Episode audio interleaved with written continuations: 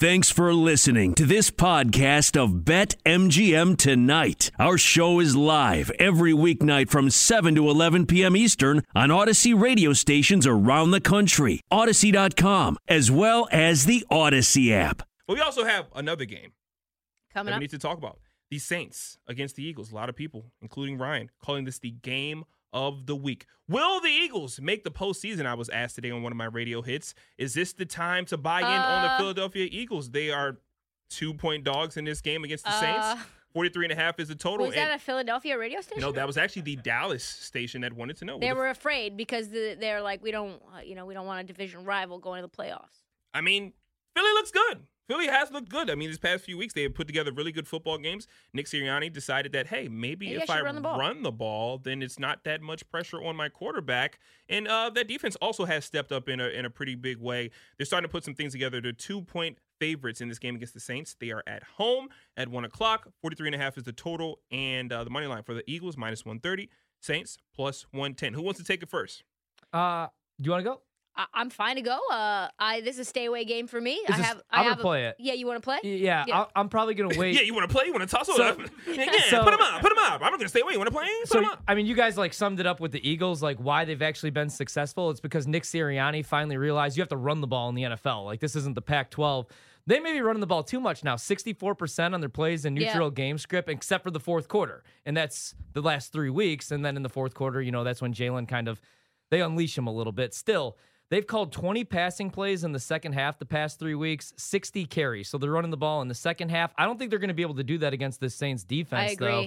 And I feel like this is a trap where people are going to start. We talked about this early on in the season, and I bought into Philly. I bought into the trap. I forgot who that was, and and, and I got killed on it. Um, Who was Man. that? Vegas? I, I think it, it was the Vegas game. It was the Vegas game, and I ended up losing. And I feel like now we're back to that situation where they get a couple nice wins, but we have to look at who it's come against.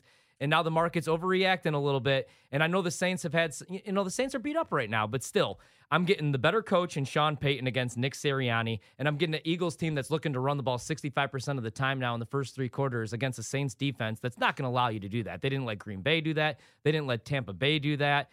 And then you look at the Eagles defensively. I mean, 21st in points allowed. I, I, I think New England, or I'm sorry, I think uh, New Orleans will have some success. So I'm going to play the Saints if I could get a three. If not, I'll buy it and I'll pay up to minus 135 juice with the Saints in this one. Yeah, the Saints defense is only allowing 72.9 yards per game uh, and 57 yards on the ground in the last three weeks. Yeah. Um, they've got a really great run defense, and you know most of Philly's offense is Jalen Hurts running the ball. Even though Nick Sirianni is going more towards using his running backs, uh, I still think the Saints. That's why it's a stay away game for me because I just don't really like the line. But yeah, I see that they're going to have a hard time facing off against Cam Jordan and the boys. Do you guys trust Jalen Hurts to throw the ball? Uh, No. down the field, not No, really I yet. don't. No, Not really, no. no. But I do. But the thing is, I like Do Jalen, and he's growing a little bit. Do you? I don't know. That's why I asked the question. I'm a little on the fence. I think he has the capability to do so. We haven't talked to Brian Baldinger this week. That's what's missing. Yeah, we miss him. He he was underthrowing a lot of receivers all year long. Like, yeah, I mean, specifically, remember Yeah. that game against, what was that, Dallas? Yeah, and DeVonta Smith, he underthrew by like, what, 10, 10 15 yards? They had a little tiff. and they're after. like, hey, uh, what are you doing? And I'm that's a- the I'm thing. down here, not over there. Now Philly's like starting to win some games, you know, and they're like, oh, you know, in this division, which you have no shot because Dallas is a legit contender. Not only, I mean, like, I'm not talking like, I'm talking to win the Super Bowl, not even just to take it in the NFC.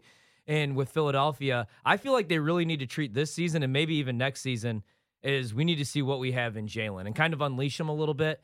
And when they win games, I know that it's kind of hard to do. And then you want to run the ball. But like you said, like even though they're running the ball, it's mostly with Jalen, you know, and they're beat up in the running back room, I know.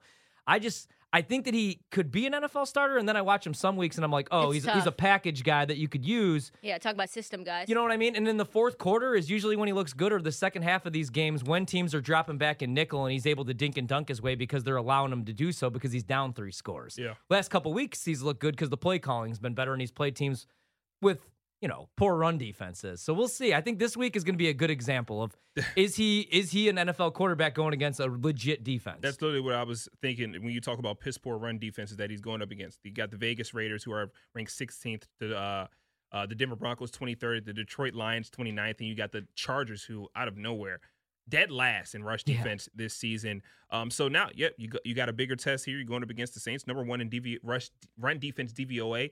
That's important. Um, I think they can definitely present a test. I wouldn't lean aside. Uh, well, actually, I would probably lean the Saints in this one, and my I might lean the under. I lean the under as well. I, I look at Jalen Hurts. He's thrown for more than 200 yards just once in his last six games. Um, of course, DeVonta Smith has been pretty much going nuclear recently. Is Matt Ryan down holding his foot right now? Matt Ryan just sacked here on fourth down. He's been sacked 18 times now already He's this season. yeah, he's getting up a little gimpy, limping, off the- Gingerly off walking. the the field, and also he's bleeding from his elbow. So not a great sight for Matt Ryan right now. I don't want to get torched for this. Do you think that if Matt Ryan, okay, let me ask you this: Who would you rather have as your starting quarterback, though, Matthew Stafford or Matt Ryan? And let's say you have the Rams In their prime?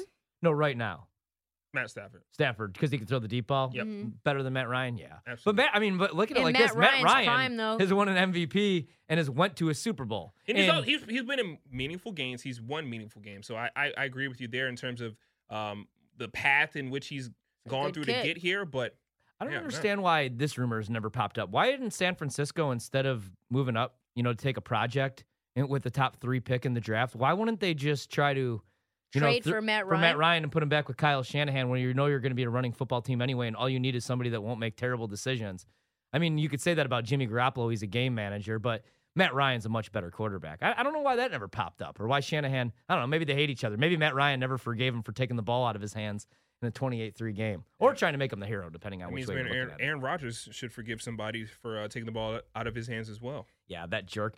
In this game, would you guys lean maybe playing some Jalen Hurts unders as crazy as that sounds? Just because, I mean, like the passing yards, it's kind of tough too because it's 207 and a half That's and it's I'm juiced to the under. But the rushing 47 and a half, I'd usually play the over. I think the Saints could contain them and they're So going to try I. to keep him in the pocket. The only thing that scares me about taking the under on Jalen Hurts rushing yards is because if this game does get out of hand or if this starts to become a closer game down the stretch, Jalen Hurts has this thing on his chest called the Super Superman S, where he literally says, "You know what? I have to start making plays because I don't trust my quarterbacks."